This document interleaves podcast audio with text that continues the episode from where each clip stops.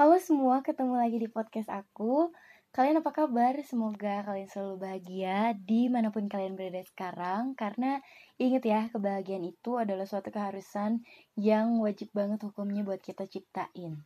Jadi teman-teman, di episode kali ini aku mau curcol dan bahas sedikit mengenai toxic friendship, toxic friends, racun, or whatever it's called. Terserah kalian mau sebut itu apa. Aku bakal bahas beberapa poin tentang apa itu toxic friends dan gimana sih cara kita buat menghindarinya. But before that, aku bakal kasih tahu dulu apa itu toxic friends. Pasti kalian udah banyak kan yang dengar kata toxic friends, toxic friendship, or something else. Dan mungkin beberapa dari kalian juga udah tahu definisi dari toxic friends itu sendiri.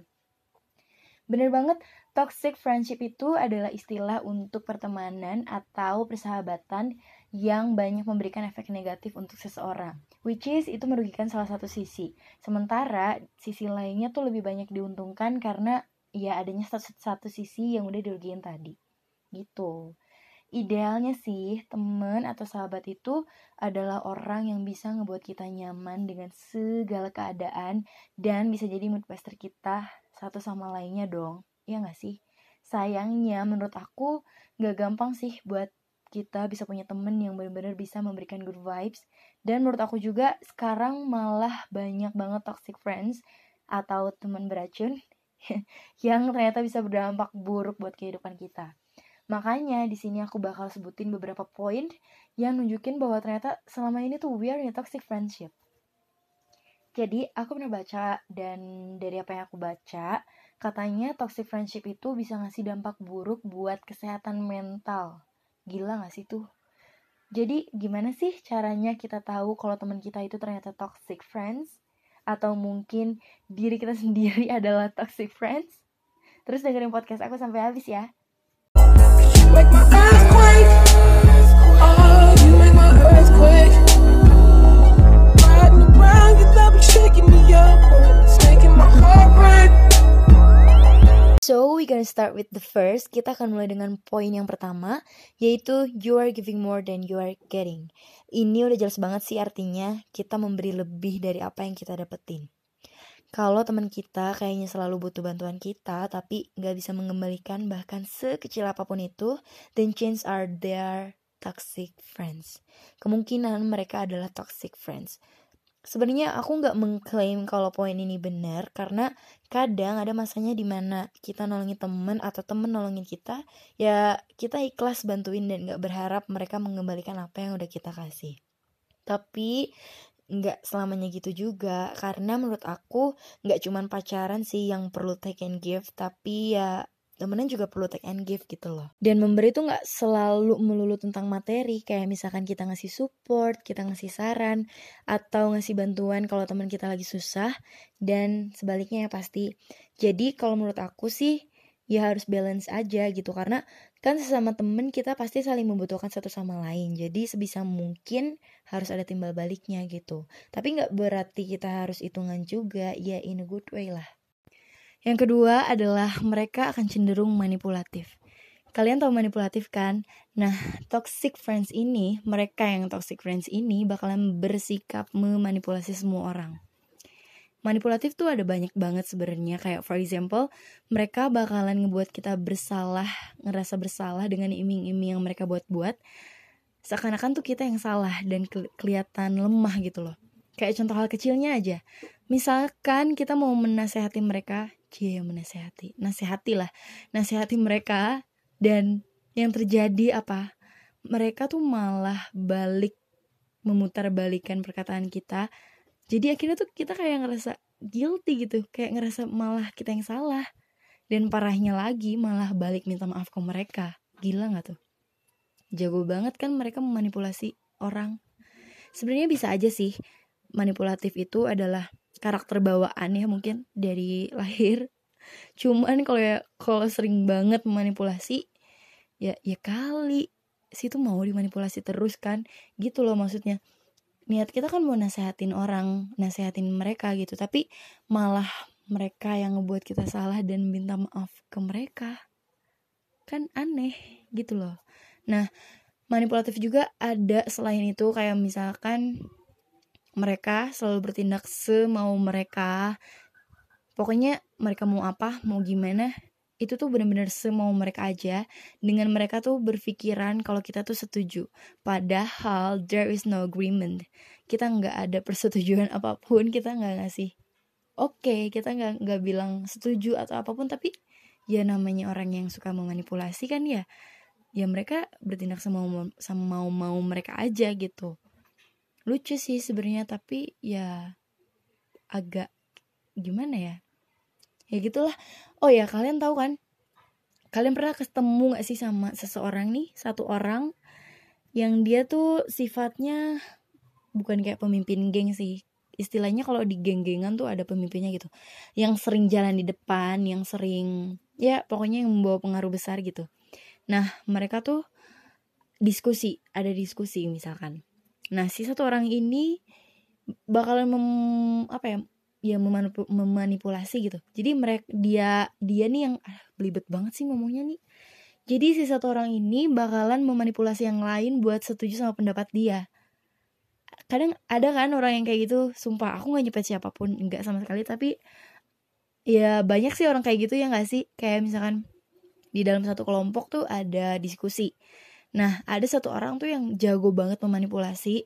Jadi semuanya tuh harus setuju dengan pendapat dia. Padahal ya dia gak mikirin perasaan orang lain, dia gak mikirin gimana pemikiran orang lain. Jadi bener-bener orang-orang tuh harus setuju sama pendapatnya dia. Tapi orang-orang yang begonya tuh setuju aja gitu.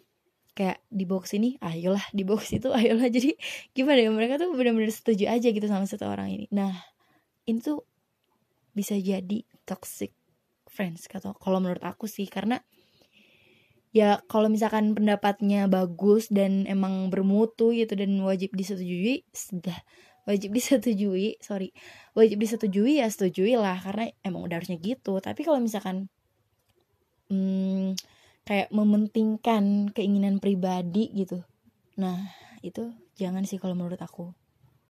Nah yang ketiga adalah mereka yang toxic friends ini tuh bakalan nganggep kita satu sama lain tuh adalah pesaing. Sebenarnya pesaing atau bersaing tuh boleh-boleh-boleh-boleh-boleh banget. Tapi bersaing secara sehat, kayak untuk pencapaian yang positif. Kayak misalkan bersaing buat ngedapetin prestasi, bersaing ya untuk hal-hal yang positif gitu. Tapi tetap dengan catatan secara sehat gitu. Nah, kalau mereka yang toxic friends ini, mereka tuh nggak akan mau ngelihat kita berprestasi. Mereka tuh nggak akan mau ngelihat kita banyak pencapaian dan sukses di mana-mana. Mereka nggak akan mau.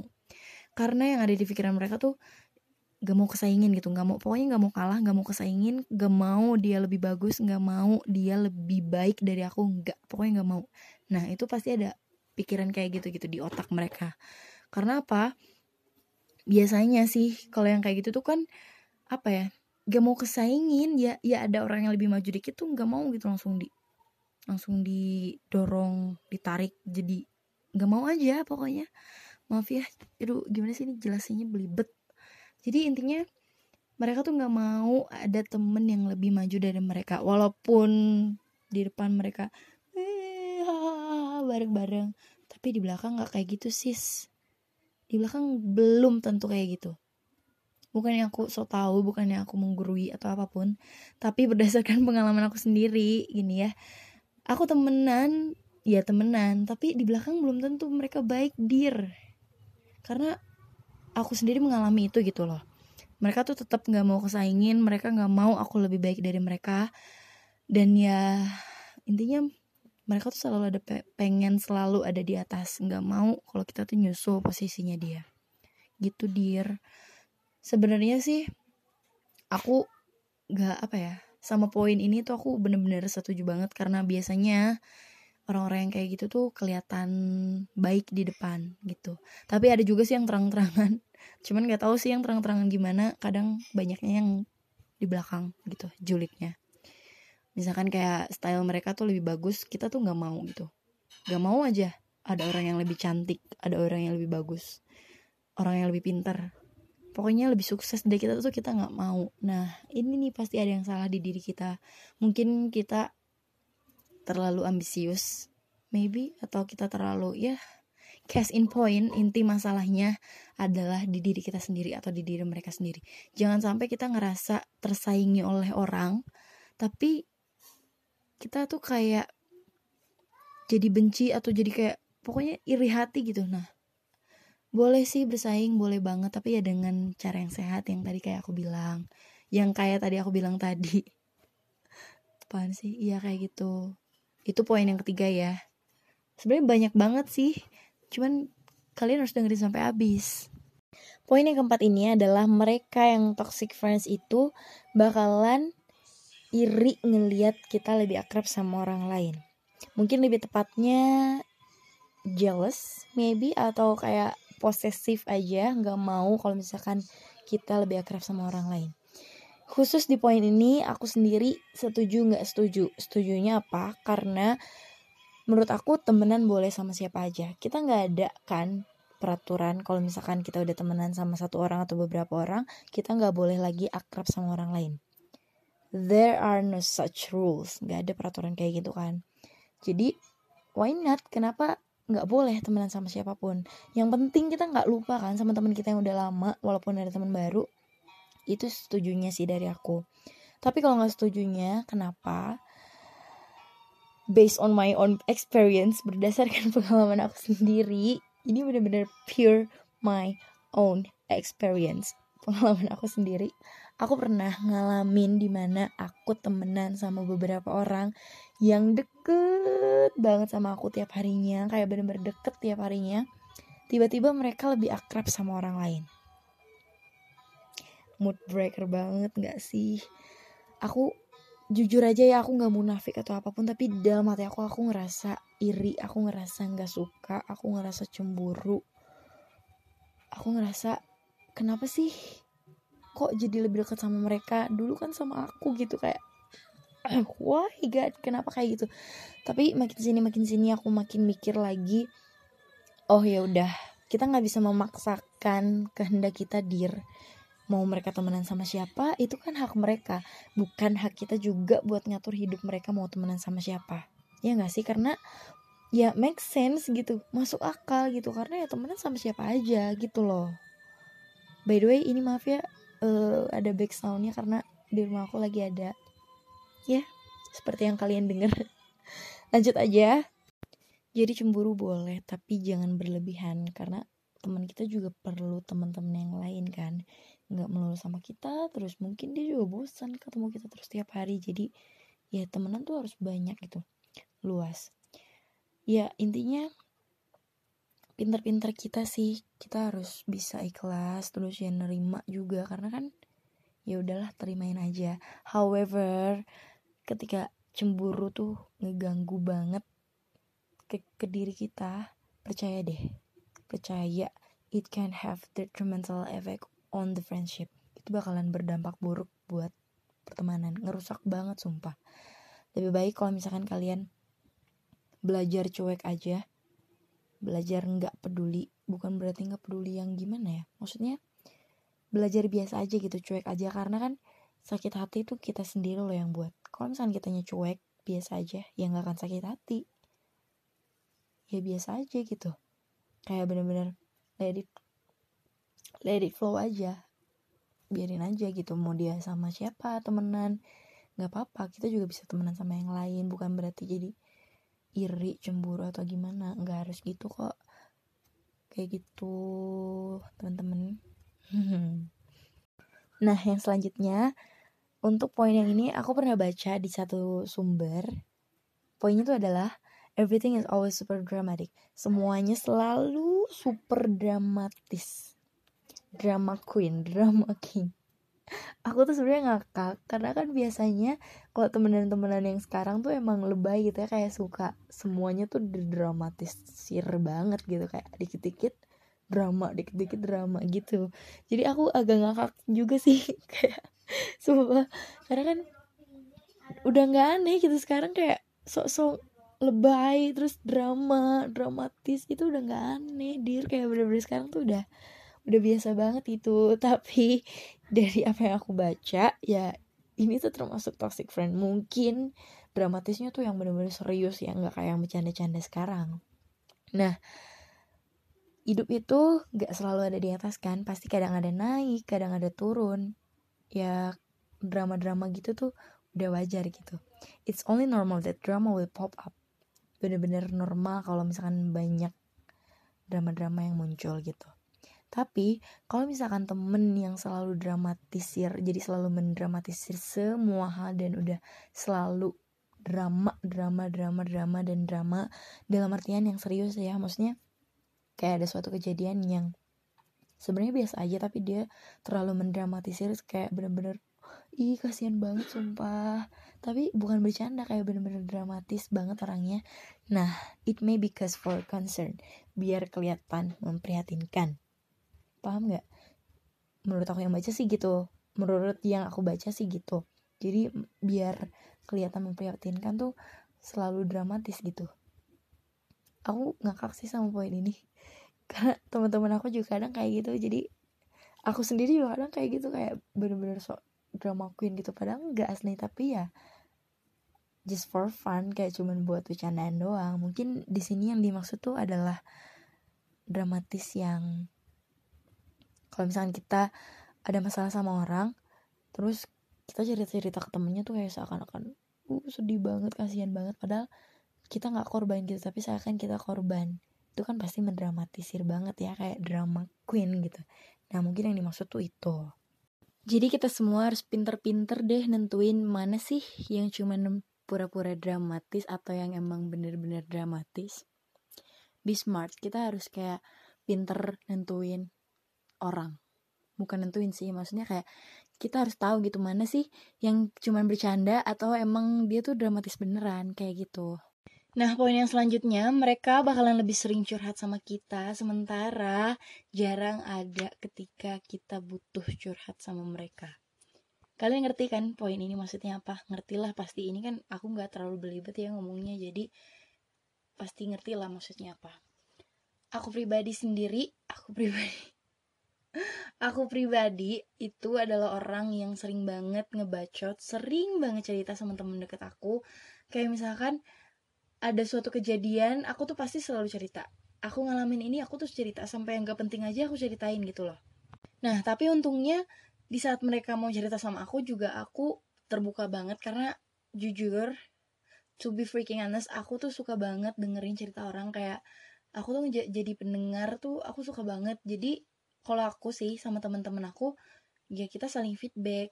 Aku curhat ke dia, dia juga curhat ke aku gitu. Jadi kan kalau gitu kan enak ya, nggak berat di satu pihak doang. Karena kayak gitu tuh, bah, karena kayak gitu sih menurut aku perlu banget saling sharing, saling berbagi cerita, curhat satu sama lain. Apalagi cewek kan ya, itu perlu banget sih. Kayak bener-bener apa ya?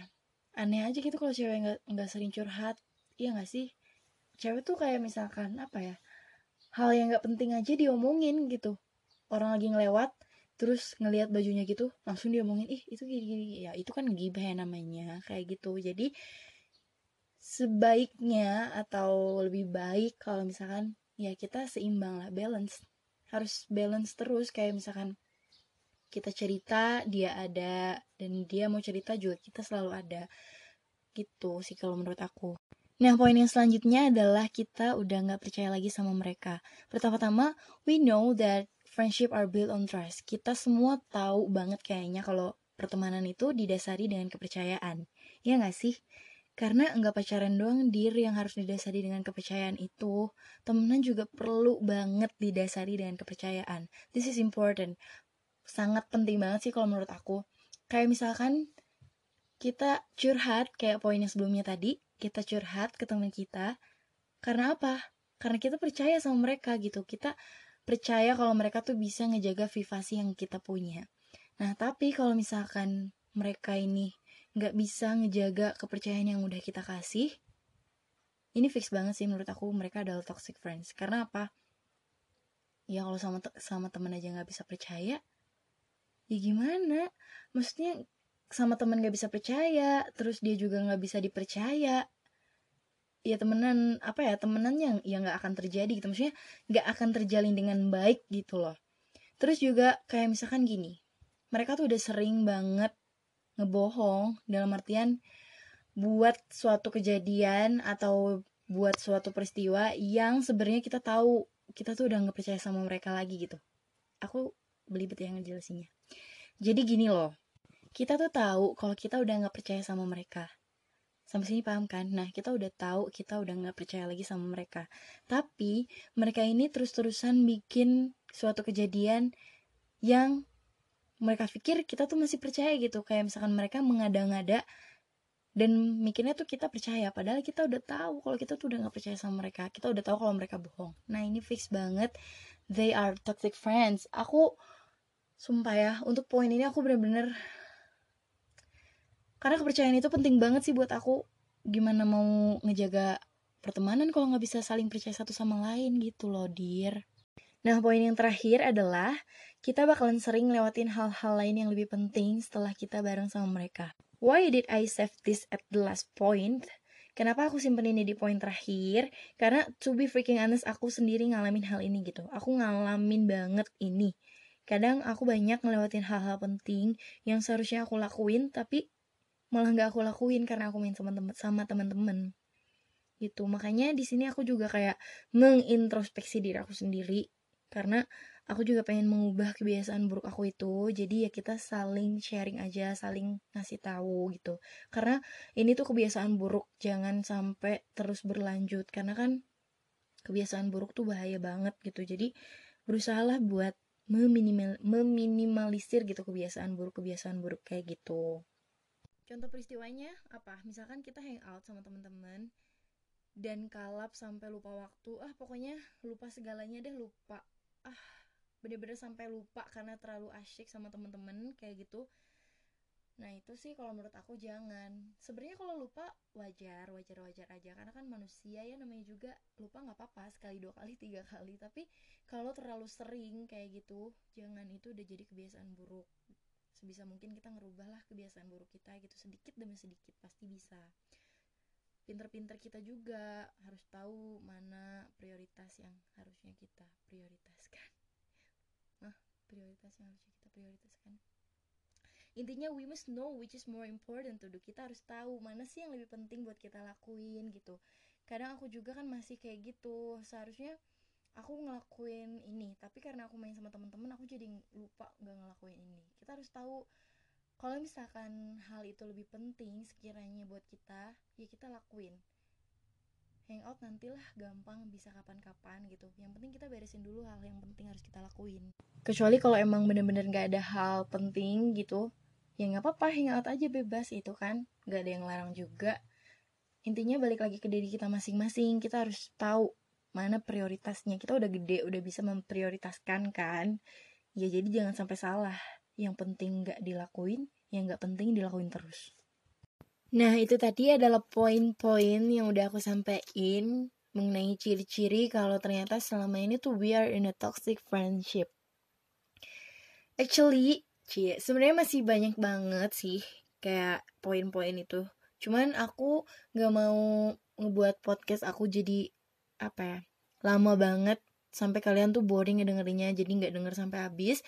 Makanya dari itu aku cuma sampein yang penting-pentingnya aja, jadi aku ringkas supaya lebih jelas, walaupun sebenarnya penjelasan aku gak jelas. I'm so sorry, I'm just trying. Aku cuma berusaha buat bikin seringkas mungkin dan sejelas mungkin gitu loh.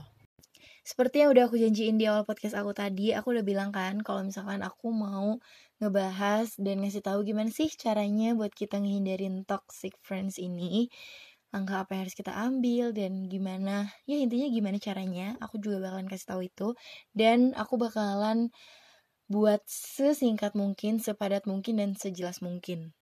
Aku tahu kalian udah tahu gimana cara ngehindarin toxic friends. Tanpa kalian denger podcast aku juga kalian pasti udah tahu kan. Tapi ya nggak apa-apa, pokoknya aku nggak mau, pengen aja, pokoknya pengen aja kasih tahu di sini, bahas di sini gitu. Jadi, langkah pertama yang harus kita ambil adalah kita kasih batasan dulu nih antara kita sama mereka. Kenapa kita harus kasih batasan? Karena gini, contohnya. Kalau yang biasanya ngobrol selalu apa ya, ceplos-ceplos aja dan selalu terbuka banget, mulai sekarang kasih batasan antara kita sama mereka. Sedikit demi sedikit, slowly tapi pasti. Kayak misalkan Dari yang asalnya kita selalu cerita apapun ke mereka, coba tolong kasih batasan. Jangan semua kita ceritain, karena kita udah tahu kalau mereka nggak bisa dipercaya. Jadi udahlah, ngapain sih kita loncat ke, ke jurang gitu loh. Ngerti nggak sih? Jadi kasih batasan antara kita sama mereka gitu. Tapi kita juga harus menentukan mana orang yang harusnya kita kasih batasan dan mana yang enggak gitu. Jadi tetap kuncinya ada di diri kita sendiri. Gimana kita pinter ngambil langkahnya. Kayak gitu, dear. Nah, kalau kalian udah ngasih batasan antara diri kalian sama mereka, langkah selanjutnya yang harus kalian ambil adalah coba tanya sama diri kalian sendiri. Tanya lagi sama hati nurani kalian. Buat tahu langkah apa sih yang harus diambil selanjutnya gitu loh. Tanya sama hati kita. Kira-kira kita kuat gak sih ngadepin karakter teman kita yang kayak gitu gitu loh. Yang ngerugiin kita setiap harinya, yang bikin kita sakit hati, yang bikin kita gak nyaman sama keadaan. Tanya sama diri kita sendiri. Sebenarnya sabar itu gak ada batasnya menurut aku. Tapi kadang ada masanya dimana kita udah gak bisa sabar gitu loh. Kecuali kalau orang-orang yang benar-benar sabar banget, yang benar-benar sabarnya tuh literally kayak Yudhistira gitu, paham gak sih? Itu mah terlalu sabar sih. Jadi orang jangan terlalu baik juga kalau menurut aku. Ini menurut aku loh, gak menurut semua orang juga. Mungkin kalian juga pengennya, aku pengen jadi yang baik banget.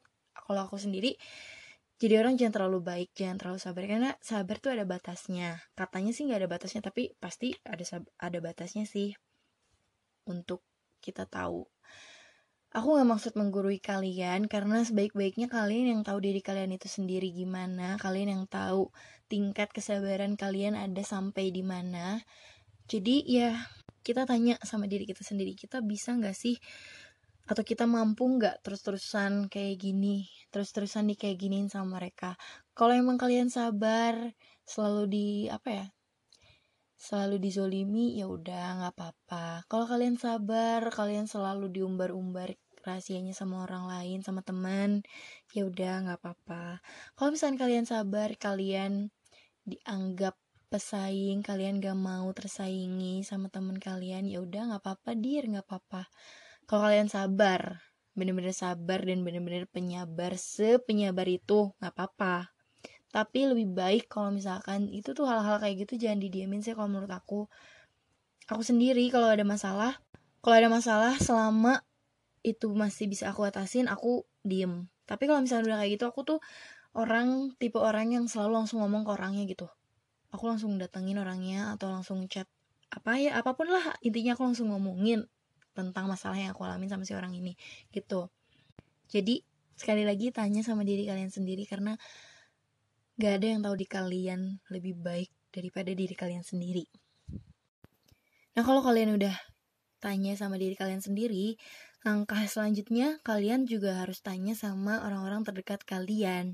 Yang pertama udah pasti ya, keluarga. Keluarga itu kan nomor satu ya pasti. Nah kalian coba minta saran sama keluarga kalian. Kalian ceritain gimana sih teman-teman kalian, toxic friends tuh gimana, dan gimana baiknya supaya gak berdampak buruk. Terus kalian juga mikir, kalau misalkan aku gini nantinya berdampak buruk gak ya, atau misalkan gimana sih cara ngejauhinya biar enak. Atau ya selama itu masih bisa diomongin baik-baik, ya kenapa enggak gitu loh. Terus selain sama keluarga, kalian juga boleh nanya sama pacar kalian. Kalian ceritain masalah kalian sama teman-teman ke pacar kalian. Ya nanti kan mungkin pacar kalian bakal ngasih solusi gitu. Kayak aku, aku sering curhat. Kalau misalkan ada apa-apa sama temen, aku selalu cerita ke pacar aku, kayak sampai cerita. Ya pokoknya terbuka aja lah, cerita-cerita-cerita-cerita-cerita. Biar sekalinya kita ada di jalan sal, ada di jalan yang salah, bakalan ada orang yang ngebenerin gitu. Pasti bakalan ada yang ngasih saran, ngasih support. Gimana sih caranya buat kita ngadepin. Ya pokoknya bakalan dikasih pencerahan lah sama orang-orang terdekat kita. Jadi jangan cukup tanya sama diri kita sendiri. Karena kan kita juga gak tahu kalau misalkan ternyata kita yang salah gimana. Atau ternyata kita udah apa ya, udah istilahnya suzon lah nuduh teman kita kayak gini-gini. Ternyata enggak. Kan kita gak tahu. Jadi lebih baik kalau misalkan kita bisa cerita ke orang-orang terdekat kita.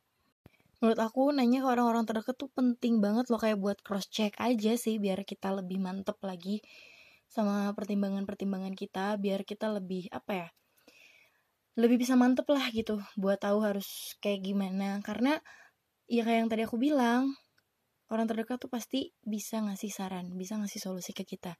Jadi kalian pasti punya orang terdekat, nggak mungkin gak ada. Kalau nggak ada pacar ya sama keluarga aja. Keluarga tuh apa ya, rumah gitu, rumah tempat kalian balik, eh, gimana sih? Adalah tempat untuk kalian pulang lah istilahnya keluarga itu. Dan pasti kalau ada masalah apa-apa keluarga pasti bakalan berdiri di depan jadi tameng buat ngelindungin kalian. Itu pasti keluarga tuh pasti kayak gitu, aku yakin. Selanjutnya yang harus kita lakuin adalah ambil ruang sejenak nih di antara kita sama mereka, atau bisa dibilang jauhi mereka secara bertahap. Jangan langsung jauhin mereka. Jangan, karena kalau misalnya kita tiba-tiba ngejauhin mereka, pasti mereka nanya, "Ih, kenapa gini gini gini gini gini gini gini gini gini." Ah, males, udah deh. Jadi jangan langsung jauhin mereka. Secara bertahap aja, slowly tapi pasti, kayak yang tadi aku bilang. Nah gimana? Nah apa sih maksudnya ngambil ruang sejenak? Gini, kita tuh kan perlu berpikir jernih ya. Kalau misalkan kita lagi emosi, kadang kita gak bisa mikir jernih, keburu emosi gitu kan, sampai apa misalkan ngebunuh. Gak, gak sampai gak sampai ngebunuh lah maksudnya. Kalau gak lagi jernih pikirannya tuh pasti kemana-mana gitu. Nah solusinya kita harus ambil ruang sejenak dulu buat diri kita sendiri. Misal ya kayak istirahat lah istilahnya gitu. Terus kita pikirin baik-baik sama pikiran yang bersih, yang jernih, kita harus gimana. Mungkin aja kan jeda diantara kita sama mereka tuh malah bisa membawa perubahan dari teman kita. Kayak dia bisa jadi berubah lebih baik kan, bisa aja. Tapi kalau misalkan dia gak berubah-berubah, ya mungkin emang udah jalannya kita harus hmm, apa ya istilahnya, ninggalin lah gitu. Kalau ngambil ruang sejenak tuh penting banget, penting banget. Kadang ada masa dimana kita harus istirahat, kita harus break sendiri, kita pikirin baik-baik. Ya biar kita gak nyesel, daripada kita nyesel temenan sama mereka, atau kita nyesel ngejauhin mereka. Jadi ambil ruang sejenak buat pikirin semuanya mateng. Mateng ya, mateng-mateng. Terus, cie, bahasanya Jovi. Apaan sih? Terus hindarin apa ya, nyepet-nyepet di media sosial gitu, kayak nyindir-nyindir. Kalau misalkan mau nunjukin lagi berantem nih, terus nyindir di sosial media, itu kurang-kurangin. Karena jujur aku juga gak munafik ya, aku gak munafik sama diri aku sendiri. Kadang kalau misalkan aku ada masalah, aku juga masih kayak apa ya, curhat di media sosial gitu kan. Dan aku juga gak memungkiri itu, karena cewek rata-rata kayak gitu. Dan gak aku doang lah pasti yang kayak gitu kan. Kayak misalkan ada masalah, curhatnya ke media sosial, apa-apa ke media sosial, nyindir, nyepet atau apa. Buat-buat kutipan puisi, buat-buat kutipan quotes-quotes gitu. Ya apapun lah itu yang bertujuan untuk menyindir. Aku juga sering kayak gitu dan aku juga gak memungkiri. Tapi ada benernya juga. Kita harus meminimalisir kayak gitu-gitu, karena apa ya, masalah-masalah kayak gitu tuh gak seharusnya diekspos ke orang lain kan. Masa kita punya masalah kita tunjukin ke orang lain sampai semua orang tahu, kecuali emang ke orang-orang yang kita percaya aja ya nggak apa-apa. Tapi kalau ini pure ke media sosial, maksudnya ya kan itu privasi gitu, ngapain diumbar-umbar di media, media sosial gitu. Aku juga pernah baca, kita nggak perlu nyindir dengan tujuan supaya dia merasa bahwa dia memiliki masalah sama kita. Lebih baik hadapi aja langsung, ya nggak? Kayak misalkan aku pernah ada kejadian, aku pernah ngalamin suatu peristiwa. Ya itulah, kalau orang-orang terdekat, kalau orang-orang terdekat aku pasti tahu apa peristiwanya. Aku tuh aku tuh udah tahu gitu sih orang ini dibuat salah, tapi aku enggak nyindir dulu di media sosial, aku enggak nyepet dulu di media sosial kalau apa ya gini gini gini gini biar dia ngerasa. Tapi enggak, aku langsung aja datengin orangnya dan langsung nanya, dia kok gini gini gini gini gini gini, dan langsung diriungin masalahnya. Walaupun berantem ya nggak apa-apa, yang penting masalahnya selesai. Selama kita nggak salah, kenapa kita harus takut, ya nggak? Jadi hindari hindarilah kalau misalkan nyepet nyepet gitu. Kalau misalkan kita pinter ya kita langsung ngomong aja, oh, langsung sama orangnya, kan kita nggak salah. Kenapa harus takut buat ngomong, daripada ngomong di apa media sosial nanti yang kesindirnya banyak gitu. aku juga sama-sama berpikir lah, aku juga sama-sama introspeksi lagi sama diri aku sendiri. Kan enak tuh kalau misalnya kita ketemuin si orangnya terus kita bicarain dulu baik-baik masalahnya.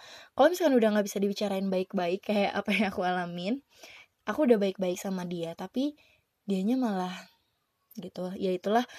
Nah itu baru kita boleh, nggak, bukan boleh nyindir, maksudnya kita boleh ngomong sama dia ya sesuai dengan apa yang ada, jadi sesuai dengan kenyataannya gimana gitu. Kalau misalkan kita ikut-ikutan nyindir di sosial di sosial media, ya kita sama jeleknya dong sama kayak mereka, kita sama-sama buruknya sama mereka. Jadi udah biarin aja, kalau bisa aja ngobrol aja langsung gitu. Nah langkah yang selanjutnya, kita kurang-kurangin terlibat di dalam obrolan negatif. Aku perempuan dan aku mengakui aku sering ngegibah, aku sering ngejulit, sering nyinyir sama temen-temen ngomongin orang. Kita juga gak asal-asalan ngomongin orang kan, maksudnya orang yang punya masalah sama kita gitu kita obrolinnya, enggak orang yang gak punya masalah kita omong-omongin, gak gitu dong. Nah tapi bener juga sih kalau misalnya aku mikir-mikir Aku mikir-mikir maksudnya aku pikir-pikir gitu, kayak gitu tuh gak ada gunanya kan, kayak cuman buang-buang waktu kita, sedangkan kita bisa ngelakuin banyak hal positif gitu. Soalnya aku juga pernah baca Cie Pernah baca Aku tuh pernah baca kalau misalkan kita sering apa ya bikin forum untuk ngegosip ya maksudnya sering apa ya ngadain obrolan yang negatif-negatif gitu, itu tuh bakalan bikin kita ketergantungan, tau gak? Jadi kayak kalau sehari gak ngejulit tuh gak bisa, sehari gak ngegosip tuh gak bisa, sehari gak ngegibah tuh gak bisa. Ketergantungan, susah banget buat berhentinya sis. Karena aku juga mengalami itu dan teman-teman aku juga mengalami itu. Ya Kalau dipikir lagi, kalau di, kalau dipikir lagi lebih lanjut, maaf ya tadi ke-cut audionya. Itu sih, dah, itu sih emang gak ada gunanya. Ngapain kita buang-buang waktu gitu kan buat ngobrolin hal-hal yang seharusnya gak diobrolin gitu. Jadi kurang-kurangin lah ngobrolin orang yang negatif-negatif gitu. Sekali lagi, I told you, aku gak menggurui kalian. Aku gak mau apa ya, terkesan kayak sok-sokan gitu, enggak kan. Aku cuman saling sharing aja, ada aku juga masih kayak gitu-gitu. Aku sendiri juga nge- mengakui kalau aku kadang masih kayak ngegibah orang. Ya namanya cewek kan, kalau gak ngegosip ya ngapain, ngomongin makeup, ngomongin pacar, ya apalagi yang mau dilakuin gitu sama cewek. Kayak gitu ibaratnya. Nah kalau udah langkah-langkah yang barusan, aku gak tahu ini langkah nomor berapa ya, sumpah. Intinya yang selanjutnya aja lah udah. Aku udah berapa kali sih ngomong, nah yang selanjutnya banyak banget ya, gak kayak itu ya pasti. Ya udahlah gak apa-apa, bodo amat. Langkah selanjutnya, kita respon aja mereka sama senyuman. Ini mah orangnya sabaran banget ya. Maksudnya gini loh, kayak orang yang beracun itu kan pikirannya, bukan pikiran, e, perilakunya tuh gak rasional ya. Jadi kita nggak usah respon mereka sama emo, apa nggak usah respon mereka dengan emosional. Kalau misalkan mereka nyinyir, senyumin aja gitu. Terus eh, kalau misalkan gini, kita dimanipulasi nih sama orang, ih tahu nggak si Eta gini gini gini gini gini gini gini gini gini gini gini gini, udah lebih baik kita balas sama senyuman aja, udah. Iyain aja dah gitu kan, biar cepet daripada kita terkesan gimana-gimana. Senyum, senyumin aja udah. Kalau aku sendiri, aku kalau ada masalah-masalah gitu, susah sih aku cuman balas pakai senyuman tuh aku gak bisa. Selama aku bisa ngobrol nih sama orangnya langsung, aku datengin langsung nanya gitu masalahnya apa, gini-gini-gini-gini-gini. Tapi kalau misalkan aku udah kayak, ah udahlah udah males banget, udah gak mau berurusan, kadang ya udahlah senyumin aja gitu. Pasti kayak gitu kan akhirnya. Ya udahlah senyumin aja tuh keluar kalau misalkan kita udah nggak bisa sabar lagi. Sabar tuh udah nggak mempan. Jadi akhirnya udah mikir ya udahlah nggak apa-apa senyumin aja gitu. Itu nggak apa-apa kok. Pahala juga ke kitanya kan. Kalau mereka nyinyir ya udah senyumin aja. Mereka nyebarin virus-virus negatif ya udah senyumin aja. Itu karena orang pinter, orang sukses biasanya tuh sama hal kayak gitu cuman menanggapi dengan senyuman atau anggukan. gitu ya, yeah, kayak gitulah. Nah, langkah yang selanjutnya tuh kan, nah yang selanjutnya lagi, kenapa sih nggak ada kata-kata lain? Sumpah nggak kreatif banget, Uni. Nggak apa-apa, udah bodo amat. Langkah yang selanjutnya adalah usaha ini kita tetap tenang dan rasional. Jangan kelihatan rendahan, jangan kelihatan bu- apa ya, pokoknya be smart lah. Tetap aja kalem, cooling down, santai. Kalau ada masalah gitu-gitu-gitu-gitu, mereka emosi, aku nih tujuh belas tahun aku hidup di dunia ini baru pertama kali ada yang berani giniin aku. Senyumin aja udah, tenang. Orang pinter mah tenang, santai. Gila gak sih sis? Aduh parah, ngakak banget sumpah. Ya udah, lanjut lagi. Usahain tetap tenang dan rasional. Toxic people tuh dapat dengan mudah kayak mancing emosi kita ya. Kita udah udah mau sabar, mau sabar, tapi tetap aja dia mancing emosi. Gak jarang sih pasti kayak gitu gitu ya. Terus kenapa kita harus ngejaga tetap tenang dan rasional? Karena ya itu harus dilakuin ketika kita berhadapan dengan toxic people. Usahain terus apa ya, kata-kataku belibet banget.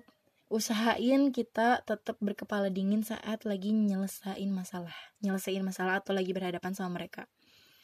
Ini tuh bakal ngeliat Eh ngeliat maaf gimana sih aku jelasinnya, sumpah aku aku nggak jelas gini, belibet gini ngomongnya, kenapa? Jadi gini loh, kalau kita ada masalah pas berhadapan sama mereka, usahain kita tetap berkepala dingin. Kenapa? Karena ini akan membuat kita lebih tinggi derajatnya daripada mereka, jelas. Karena kalau orang yang emosi itu kelihatannya nggak berpendidikan, kayak misalkan dia marah-marah, datang-datang marah-marah, nunjuk-nunjuk, itu gak berpendidikan kelihatannya. Jangan kelihatan rendahan kayak gitu. Jadi usahain aja kita mah terlalu apa ya, terlalu sabar sih enggak. Yang penting tetap tenang, berkepala dingin. Jadi itu juga gak akan ngebuat kita terpengaruh dengan mereka gitu. Penting banget kan? Kenapa sih aku gak, aku ketawa-ketawa sendiri sumpah dalam hati. Udahlah, udah, udah, udah, udah, skip. Oke, yang tadi udah aku skip aja, langsung aja ke poin yang selanjutnya. Fokus pada goal kita. Kita punya goals apa nih? Fokus aja udah, gak usah mikirin yang aneh-aneh udah. Kehadiran toxic people sebenarnya dapat berpengaruh banget sih, kayak ngalihin diri kita dari hal-hal yang ingin kita raih. Karena terlalu fokus ngurusin mereka tuh jadi kayak apa ya, nyapain-nyapain kita sendiri gitu. Padahal kita ya udah gak usah diurusin, fokus aja sama goals kita gitu loh. Gak usah menanggapi mereka terlalu serius lah, udah gak penting. Ngapain ngurusin hal yang gak penting, iya gak sih? Lebih baik kita lebih fokus sama goal kita yang udah lama pengen kita capai, gitu. Orang-orang beracun tuh memang harus benar-benar kamu singkirin. Kita harus singkirin mereka dari hidup kita, dari pikiran kita. Jadi kita benar-benar bisa fokus untuk ngembangin diri, biar gak terhambat. Adanya mereka tuh ngehambat semuanya, dir. Udahlah, lupain aja. Fokus aja sama apa yang pengen kalian raih gitu. Ada pepatah ya, mau tahu nggak pepatahnya apa? Pepatah mengatakan, cie, gila sih ini nih parah banget. Toxic people are like cancer. If you keep them in your life, they will destroy your dreams, hopes, and your ambitions. Orang-orang yang beracun tuh kayak kanker, dir. Kalau misalnya kita terus ngizinin mereka ada di dalam hidup kita, mereka tuh bakalan ngancurin mimpi-mimpi kita, harapan-harapan dan hasrat kita. Jadi ngapain? Siapin aja mental dan jangan mudah menyerah. Udah gitu aja. Itu tuh pepatah dari D D M Scott. Aku gak tahu itu siapa B T W. Yang selanjutnya ini menurut aku, bukan menurut aku, eh, langkah terakhir dari aku gitu maksudnya. Langkah terakhir yang mau aku sampein di podcast ini, yaitu maafin tapi jangan lupain. Gini nih, memaafkan tapi tidak melupakan, itu bahasa bakunya. Well, toxic people memang mau mengatakan maaf, tetapi seringkali mereka tidak ragu untuk mengulangi kesalahan yang sama. Itu dari apa yang aku baca. Memang benar sih, orang-orang kayak gitu tuh gak ragu buat minta maaf dan gak ragu juga buat ngulangin kesalahan yang sama. Kita harus jadi seseorang yang pemaaf, betul. Kita harus maafin apa ya mereka gitu, karena punya hati yang besar tuh baik banget. Susah banget tuh jadi pemaaf. Budayain pemaaf. Budaya kan selalu bilang maaf atau memaafkan. Itu tuh penting banget sih dalam hidup kita, kadang mulai-mulai diremehkan. Padahal sebenarnya itu penting banget, jauh lebih penting. Gitu. Sebenarnya kalau misalkan mereka minta maaf sama kita, maafin lah. Kenapa enggak enggak dimaafin? Kan ya Tuhan aja bakalan memaafin, kok kita enggak gitu loh. Akan tetapi penting banget untuk selalu nginget apa yang udah mereka lakuin. Jadi kita udah bisa tahu gitu mana yang dapat dipercaya dan mana yang nggak dapat dipercaya. Aku nggak bilang kita harus jadi orang yang pendendam, enggak nggak sama sekali.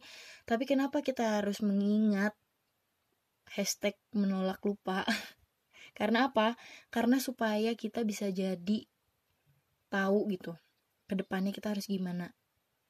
Jadiin pelajaran, jadiin peristiwa itu sebagai cermin untuk kita bercermin supaya kita nggak bisa apa ya, supaya kita nggak ngelakuin kesalahan lagi di, di masa yang akan datang gitu. Ya, intinya jadiin pelajaran lah gitu. Sejujurnya untuk poin yang ini aku setuju setuju setuju setuju banget daripada poin-poin yang sebelumnya. Kenapa? Karena aku sering banget ngalamin hal ini dan kayak memaafkan tuh harus harus banget. Walaupun sebenarnya hati kita kayak masih gak ikhlas gitu, tapi cobalah belajar sedikit-sedikit buat ikhlas ngemaafin. Maafin aja gak apa-apa. Tapi bukan berarti kita harus ngelupain. Kayak yang tadi aku bilang, tetap ingat untuk cermin kita. Supaya kita tahu apa yang harus kita hindari di masa yang akan datang, dan apa yang harus kita lakuin di masa yang akan datang. Kayak gitu. Oke, jadi teman-teman, itulah pembahasan aku mengenai toxic friends dan gimana sih cara kita menghindarinya. Aku udah sampein poin-poinnya ke kalian. Selalu dengan poin-poin. Enggak sih, orang podcast aku baru dikit. Maksudnya tiap aku bikin podcast selalu poin-poin. Sumpah, kalian tahu enggak sih? Aku tuh kemarin buka aplikasi Anchor punya aku. Dia aplikasi buat bikin podcast, dan ternyata kalian banyak yang dengerin podcast aku. Sumpah, aku speechless banget. Ih, seneng banget, parah, gak ngerti lagi harus bilang gimana. Aku tuh gak ngira banyak yang denger dari awal, tapi tahu-taunya kalian banyak yang dengerin. Jadi aku tuh seneng banget. Ini sih lebay, aku tahu lebay, tapi ya gak apa-apa, pencapaian kan ya.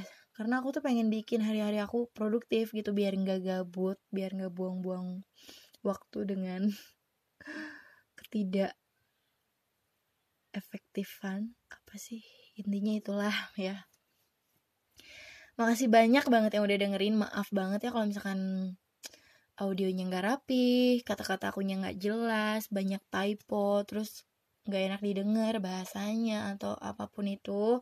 Sekali lagi aku bilang, aku gak bermaksud untuk menggurui kalian atau sok-sokan, karena sebaik-baiknya kalian yang tahu diri kalian masing-masing. Kalian yang tahu teman-teman kalian masing-masing gimana. Aku cuma mau sharing aja pengalaman aku yang udah aku alamin, dan dari apa yang aku baca, aku tuangin di sini semua gitu. Intinya makasih banget, sumpah aku bilang makasih terus. Udah deh pokoknya, makasih banget udah dengerin podcast aku. Semoga kalian gak bosen dan kalian juga bakalan terus ngedengerin podcast aku yang baru-baru-baru-baru-baru lagi. Iya gitu aja. Makasih banyak, pokoknya a lot of thank you dari aku. And I'll see you soon.